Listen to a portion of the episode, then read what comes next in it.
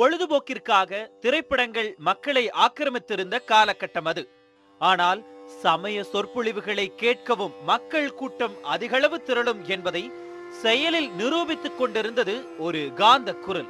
தன்னுடைய நகைச்சுவை ததும்பும் பேச்சாற்றல் மக்கள் கேட்கும் கேள்விகளுக்கு சமயோஜிதமாக அழுத்தமாக ஆழமான பதில்கள் மூலம் தன் முன் திரண்டிருக்கும் மக்களை கட்டி போடும் சூட்சமத்தை தெரிந்து வைத்திருந்தது அந்த திருப்புகழ் ஜோதி. மேடையில் இருப்பவர்கள் வரலாம் போகலாம். ஆனால் என் முன் இருக்கும் நீங்கள் கலையாமல் பார்த்துக் கொள்ள வேண்டும் என்று சொல்வார் மு. கருணாநிதி. அப்படி தன் முன் இருக்கும் மக்கள் கூட்டத்தை கலைந்து செல்லாமல் பார்த்து கொள்வதோடு சமய சொற்பொழிவு கேட்க முதல் வரிசையில் குழந்தைகளையும் ஆர்வத்தோடு அமரச் செய்தது அந்த ஆறு அடி உயரம் கொண்ட ஆஜானுபாகுவான உருவம். அவருடைய சொற்பொழிவுகளின் போது கருத்துகள் பறக்கும் கைதட்டல்கள் தெறிக்கும் நகைச்சுவைகள் வெடிக்கும். திராவிடம் தலைத்தோங்கிக் கொண்டிருந்த காலகட்டத்திலும் கொண்ட கொள்கைகளை மக்கள் மத்தியில் விடாது விதைத்துக் கொண்டிருந்த அந்த குரலுக்கு சொந்தக்காரர் திருமுருக கிருபானந்த வாரியார். கேள்விகள் கேட்டு அதற்கு பதில் சொல்லும் குழந்தைகளுக்கு பரிசு பொருளாக புத்தகம் கொடுப்பது குழந்தைகளுக்கும் புரியும் வகையில் எளிய தமிழில் பேசுவது பாடல்களினூடே சமய கருத்துக்களுக்கு விளக்கம் அளிப்பது என உயிரோட்டமான சொற்பொழிவுகளின் மூலம் சமய சொற்பொழிவுகளின் இன்னொரு பரிணாமத்தை கட்டமைத்து இந்த சமூகத்திற்கு தந்து சென்றிருக்கிறார் திருமுருக கிருபானந்த வாரியார். ஆயிரத்து தொள்ளாயிரத்து அறுபத்தி ஐந்தாம் ஆண்டு திருவிளையாடல் திரைப்படம் வெளியான காலகட்டம் அது. ஒரு சொற்பொழிவின் போது முருகனின் அப்பா யார் என்று வாரியார் கேள்வி கேட்க எப்படியாவது பரிசை வாங்கிவிட வேண்டும் என்ற ஆர்வத்தோடு எழுந்த ஒரு சிறுவன் சிவாஜி என்று பதிலளித்தான். உடனே அரங்கமே சிரிக்கிறது. ஏதோ தவறு செய்துவிட்டோம் என்று மனம் வரிந்து நின்ற சிறுவனை அழைத்து பரிசை கொடுத்து பாராட்டுகிறார் வாரியார். உடனே அதற்கான விளக்கத்தையும் இப்படியாக கொடுக்கிறார். முருகனின் அப்பா சிவபெருமான் நாம் மற்றவர்களை மரியாதையாக அழைக்கும் போது காந்திஜி நேருஜி ராஜாஜி என்று ஜி போட்டு அழைப்பதைப் போல இந்த சிறுவனும் சிவாஜி என்று சிவனை மரியாதையாக அழைத்திருக்கிறான் என்று விளக்கமளித்தார். அரங்கமே அதிர்கிறது. இதனால் தான் வாரியாரின் ஒவ்வொரு சொற்பொழிவு கூட்டங்களிலும் முன் வரிசையில் குழந்தைகள் நிறைந்திருந்தனர். குழந்தைகள் மட்டுமல்ல தன்னை குறைத்து மதிப்பீடு செய்பவர்களை அவர்கள் மனம் நோகாமல் பதிலை உணர்த்துவதில் வல்லவர் வாரியார். ஒரு சமயம் தமிழர் முன்னேற்ற சங்கம் சார்பில் நடைபெற்ற சொற்பொழிவில் பேசுவதற்காக அழைக்கப்படுகிறார். அந்த நிகழ்ச்சிக்கு தலைமை வகித்தவர் பாரதிதாசன்.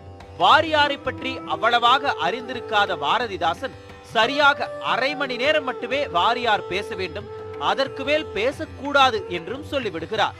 செந்தமிழ் என்ற தலைப்பில் பேச ஆரம்பித்து செம் என்ற சொல்லுக்கு நுட்பமான ஆராய்ச்சி தகவல்களோடு விரிவுரையை தருகிறார். சரியாக இருபத்தி எட்டாவது நிமிடத்தில் தன் பேச்சை நிறுத்திவிட்டு நேரம் முடிய போகிறது என்று சொன்னவுடன் உடனடியாக எழுகிறார் பாரதிதாசனா.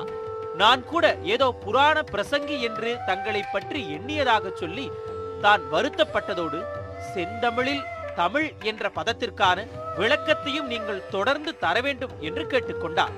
தன் மீதான அலட்சிய பார்வையை எந்தவிதமான சலனங்களும் இன்றி எதிர்கொண்டு தன்னையும் தன் திறமையையும் எல்லா இடங்களிலும் நிரூபித்திருக்கிறார் வாரியார். ஒருமுறை வாரியாரிடம் உங்கள் குரலை நிறைய பேர் மிமிக்ரி செய்து கிண்டல் அடித்துக் கொண்டிருக்கிறார்களே என்று கேள்வி முன்வைக்கப்படுகிறது. அதை நான் கிண்டல் என்று சொல்ல மாட்டேன். கஷ்டப்பட்டு பயிற்சி செய்து என்னைப் போலவே பேசுகிறார்களே. அதை எண்ணி நான் ஆச்சரியம்தான் பட்டுக் கொண்டிருக்கிறேன். பேசினால் பேசட்டுமே.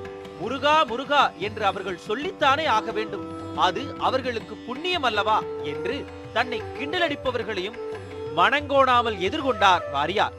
எல்லா தருணங்களிலும் தன் மீதான விமர்சனங்களை இந்து மதத்தின் மீதான குற்றச்சாட்டுகளை நேரே எதிர்கொண்டார் வாரியார். பல தருணங்களில் நடிகவேல் எம் ஆர் ராதாவுடன் பல்வேறு நிகழ்வுகளில் கலந்து கொண்டார்.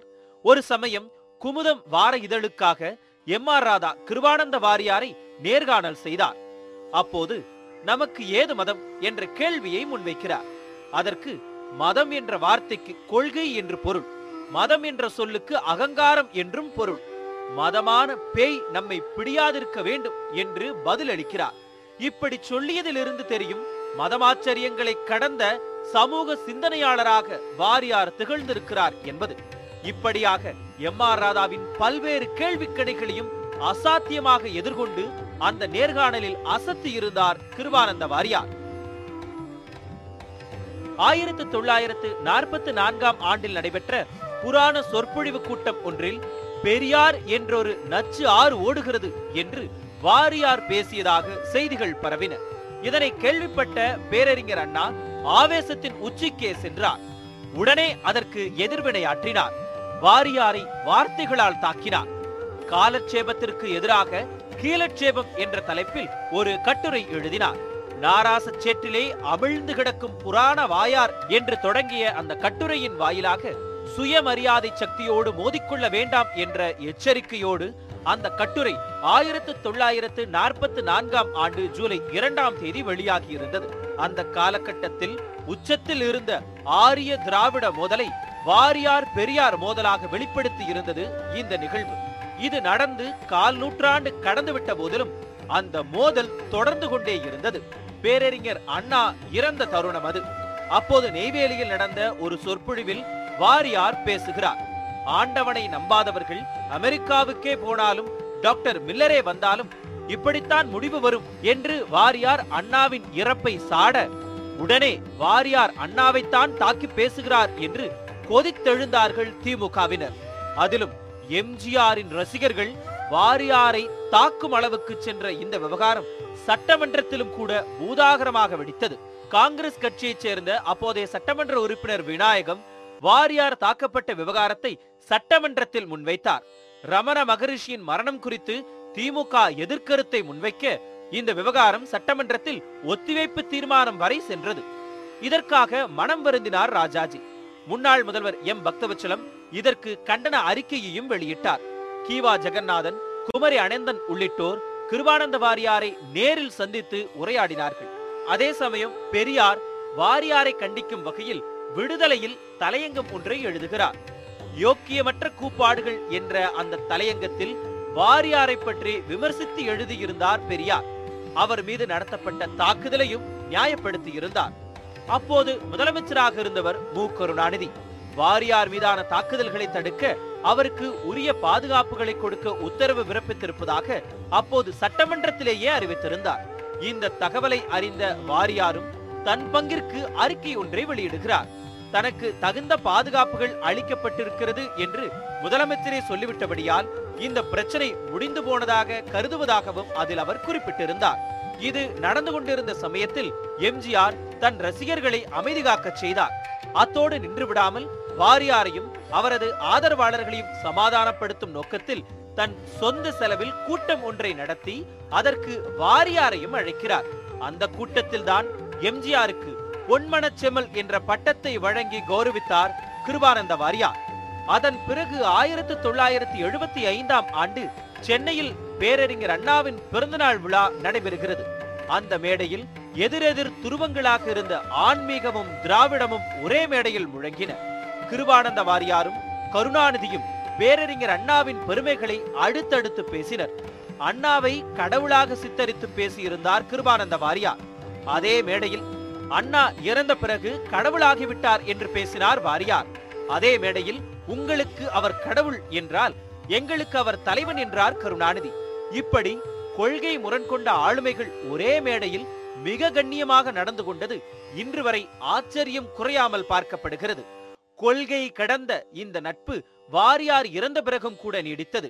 வாரியாரின் இறுதி அஞ்சலி நிகழ்வில் கலந்து கொண்ட கருணாநிதி ஆன்மீக தமிழ் பழம் இயற்கை தாயின் மடியில் விழுந்துவிட்டது என்று புகழாஞ்சலியும் செலுத்தியிருந்தார் இப்படி பல தமிழக அரசியல்வாதிகளுடனும் நல்ல நட்பு பாராட்டியிருந்தார் வாரியார். தீவிரமான கடவுள் மறுப்பு கொள்கைகளை தந்தை பெரியார் ஒருபுறம் மக்கள் மத்தியில் விதைத்துக் கொண்டிருக்க அதே நேரம் மக்களை ஆன்மீக வழியில் பயணிக்க செய்ய வாரியார் ஊர் ஊராக பயணம் மேற்கொண்டிருந்தார். வேலூரில் உரை நிகழ்த்த வாரியார் ஒரு சமயம் சென்றிருந்த போது திராவிடர் கழகத்தினர் கிருபானந்த லாரி வருகிறது என்று கிண்டல் அடித்து தட்டி வைத்திருந்தார்கள். தற்செயலாக வேறு ஒரு நிகழ்ச்சிக்கு வந்திருந்த பெரியார் அவர் தங்கியிருந்த வீட்டு ஜன்னல் வழியாக வாரியாரின் விரிவுரையை கேட்க நேர்ந்திருக்கிறது. உடனடியாக வாரியாரும் நம்மை போல தமிழ் வளர்க்கும் முயற்சியிலும் சமுதாயத்தை மேம்படுத்தவுமே பாடுபடுகிறார் அவரை கேலி செய்யக்கூடாது என்று சொல்லி தட்டிகளை அகற்றச் செய்திருக்கிறார் பெரியார். இறைவனை எதிர்த்து பேசி வருவதால் இறைவனின் புகழ் மேலும் வளரும் ஆதலால் இறைவனை எதிர்ப்பவரும் இறை தொண்டுதான் செய்கிறார்கள். குடையை விரித்து யாரும் சூரியனை மறைத்துவிட முடியாது என்று நாத்திகவாதிகள் மீது விமர்சனங்களை வைப்பதிலும் கண்ணியம் காத்திருக்கிறார் கிருபானந்த வாரியார். என்னதான் கடவுள் மறுப்பு கொள்கைகளில் பெரியாரும் வாரியாரும் வேறுபட்டு நின்றிருந்தாலும் பெண் உரிமைகளுக்கு குரல் கொடுப்பதில் இருவரும் ஒன்றுபட்ட நிலைப்பாட்டோடுதான் இருந்து வந்துள்ளனர். வாரியாரின் சொற்பொழிவில் பெண்கள் எண்ணிக்கைக்கும் குறைவிருக்காது. பெண்களை குறைவாக பேசுவதை வாரியார் ஒருபோதும் விரும்பியதில்லை. அதனால்தான் பெண்களை அடிமையாக நினைக்கும் ஆண்களை எச்சரிக்கும் விதமாக மனைவியை கோபிக்கும் ஆண்கள் இருக்கக்கூடாது. மனைவி கண்ணீர் சிந்தினால் அந்த குடும்பம் தழைக்காது என்றும் தன் சொற்பொழிவின் போது ஆங்காங்கே சொல்லியிருக்கிறார். இதன் தொடர்ச்சியாகத்தான் பெண்களை முன்னிலைப்படுத்தும் விதமாக குழந்தைகளுக்கு தாயின் பெயரை இன்சிலாக பயன்படுத்த வேண்டும் என்ற ஒரு புரட்சிகரமான முன்னெடுப்பை முதன் முதலாக முன்மொழிந்திருக்கிறார் வாரியார். மேலும் மனைவிக்கு கணவன் மதிப்பளிக்க வேண்டும் என்ற நியாயத்தை எளிய மக்களுக்கும் தன் சொற்பொழிவுகளில் எடுத்துச் சொல்லியிருக்கிறார். ஆன்மீக சொற்பொழிவாளராகவும் சமூக செயற்பாட்டாளராகவும் பெண்ணுரிமை புரட்சியாளராகவும் திகழ்ந்த வாரியார் ஆன்மீக சொற்பொழிவுகளில் மட்டுமே தன்னை சுருக்கிக் கொள்ளவில்லை. ஒரு ஆட்சியாளர் எப்படி இருக்க வேண்டும்? அரசியல்வாதி மந்திரி என்பதற்கு என்ன இலக்கணம் என்று அடிக்கடி ஆன்மீக மேடைகளிலும் அரசியலை பேசி அரசியலை மக்கள் மத்தியில் புகுத்தி இருந்தார் வாரியார். ஆன்மீகவாதி என்றால் கடவுள் தொண்டு மட்டுமே பிரதானம் என்று இருந்த மற்றும் இருந்து கொண்டிருக்கும் மனநிலையை அன்றே மாற்றி ஏழையின் சிரிப்பில் இறைவனை காணலாம் என்பதை உணர்த்தி சென்றிருக்கிறார் வாரியார். தன்னுடைய சமய சொற்பொழிவுகளின் மூலம் கிடைக்கும் வருமானத்தை திருச்சியில் ஆதரவற்ற குழந்தைகளுக்கு அடைக்கலம் தந்து கொண்டிருந்த ராமகிருஷ்ணா குடில் எனும் அமைப்புக்கு அளித்து தொடர்ந்து உதவி வந்ததோடு ஜி டி நாயுடு போன்றவர்களிடமிருந்தும் நன்கொடையை பெற்று தந்திருக்கிறார்.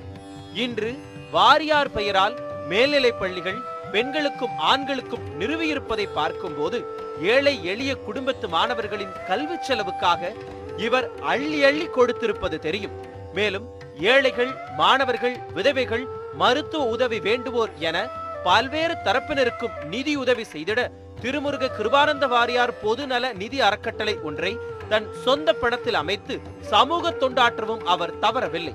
வயலூர் முருகன் கோவிலின் திருப்பணிகளை செய்ய நிதி திரட்ட என்ன செய்வது என்ற யோசனையில் ஆழ்ந்திருந்தார் வாரியார். உடனே சாண்டோ சின்னப்பா தேவரை தொடர்பு கொண்டு எம்ஜிஆரை சந்திக்க ஏற்பாடு செய்து தருமாறு கோரிக்கை ஒன்றை விடுத்திருந்தார்.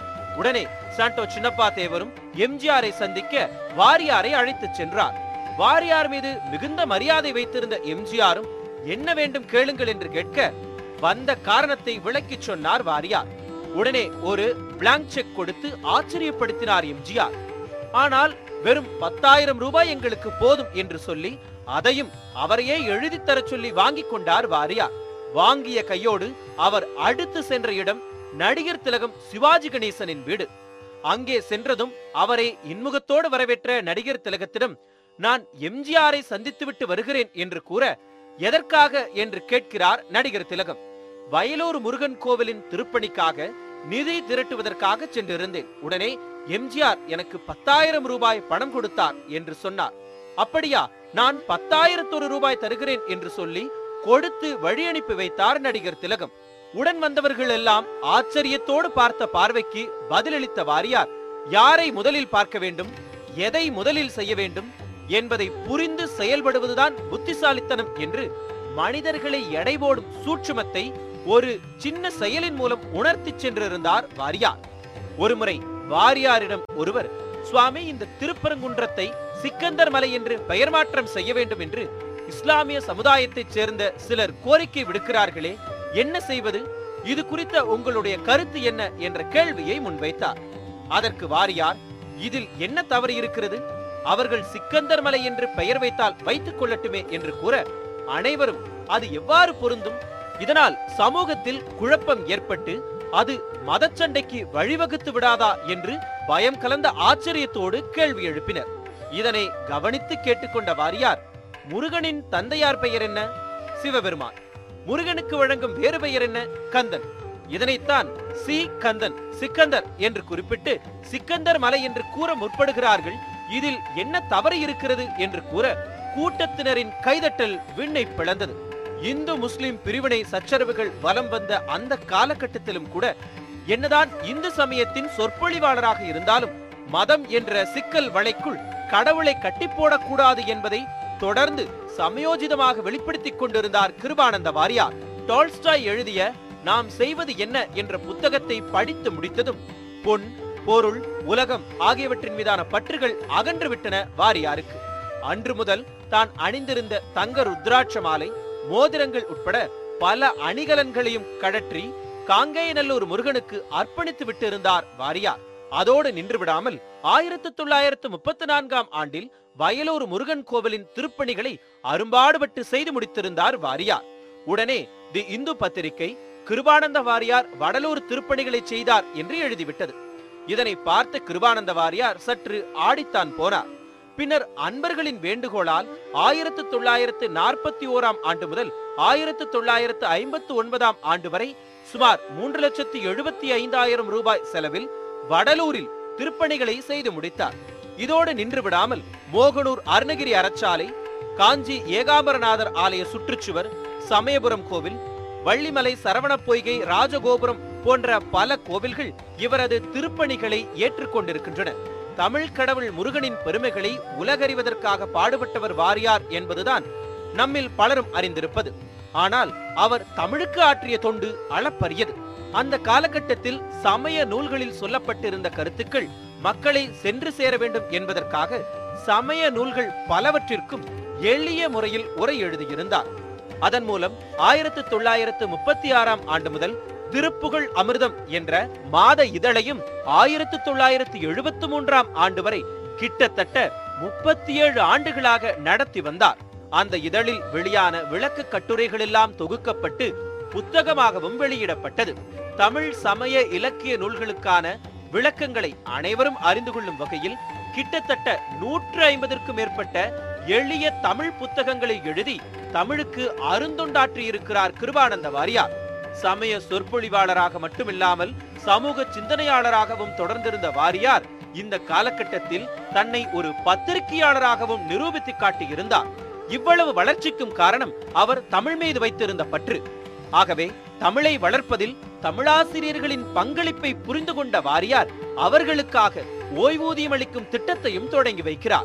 இப்படி தமிழுக்கு மட்டுமல்ல தமிழ் அறிஞர்களுக்கும் தொண்டாற்றிய வாரியாரை அறுபத்து நான்காவது நாயன்மாராகவே பார்க்கிறார்கள் அவரது அதிதீவிர பற்றாளர்கள். அண்ணாமலை பல்கலைக்கழகத்தில் டாக்டர் பட்டம் தஞ்சை தமிழ் பல்கலைக்கழகத்தில் இலக்கிய முதுமுனைவர் பட்டம் சென்னை தமிழிசை மன்றத்தின் சார்பாக இசை பேரறிஞர் பட்டம் கலைமாமணி திருப்புகழ் ஜோதி பிரவசன சாம்ராட் அருள்மொழி அரசு உள்ளிட்ட பல பட்டங்களை வாங்கிய வாரியார் பள்ளிக்கூடம் சென்று படித்ததே இல்லை என்பதும் கூடுதல் தகவல். சமய சொற்பொழிவு மேடைகளில் முழங்கிக் கொண்டிருந்த வாரியார் ஆயிரத்து தொள்ளாயிரத்து நாற்பத்தி மூன்றாம் ஆண்டு வெளியாகியிருந்த தியாகராஜ பாகவதரின் சிவகவி படத்தின் மூலம் வசனகர்த்தாகவாகவும் உருவெடுத்திருந்தார். ஆனால் திரைத்துறையை விட சமய சொற்பொழிவையே அவர் அதிகம் விரும்பியதால் தான் திரைத்துறையிலிருந்து சற்றே விலகி இருந்தார் ஆனால் திரைத்துறைக்கோ வாரியாரை மிகவும் பிடித்துவிட்டது. வாரியார் மீது கொண்டிருந்த அதீத பற்று காரணமாக சாண்டோ சின்னப்ப தேவர் தன்னுடைய படத்தில் எப்படியாவது கிருபானந்த வாரியாரை நடிக்க வைத்துவிட வேண்டும் என்று கொண்டிருந்த உறுதியால் அவரை துணைவன் படத்தில் அறிமுகம் செய்தார். அந்த படத்திலும் ஒரு சொற்பொழிவாளராகவே தோன்றியிருப்பார் வாரியார். அவர் கதை சொல்வதைப் போலவே திரைக்கதை அமைக்கப்பட்டிருக்கும். இந்த திரைப்பயணம் தெய்வம் திருவருள் உள்ளிட்ட தமிழ் படங்களிலும் தொடர்ந்தது. ஆயிரத்து தொள்ளாயிரத்து ஆறாம் ஆண்டு ஆகஸ்ட் இருபத்தி ஐந்தாம் தேதி வேலூர் மாவட்டம் காட்பாடிக்கு அருகே காங்கேயநல்லூர் கிராமத்தில் பிறந்தவர் கிருபானந்த வாரி.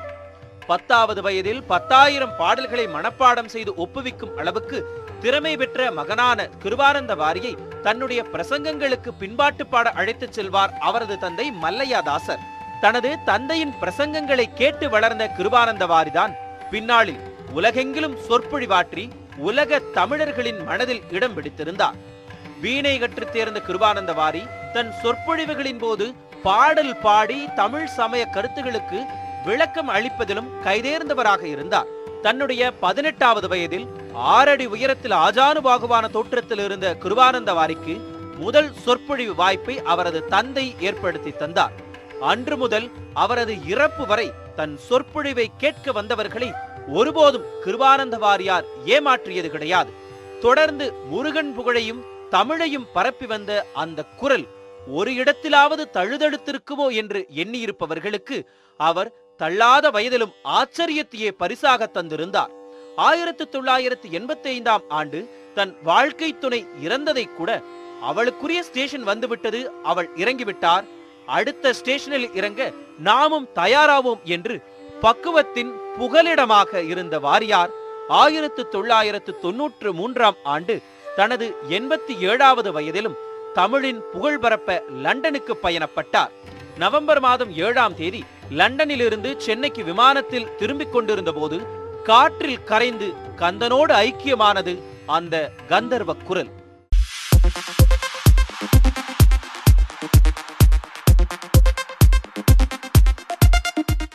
நம்ம நியூஸ் செவன் தமிழ் பிரைம் யூடியூபை சப்ஸ்கிரைப் பண்ணுங்க. பண்ணாதவங்க உடனடியாக போய் சப்ஸ்கிரைப் பண்ணுங்க. மறக்காம கீழே இருக்க பெல் பட்டனை கிளிக் பண்ணுங்க.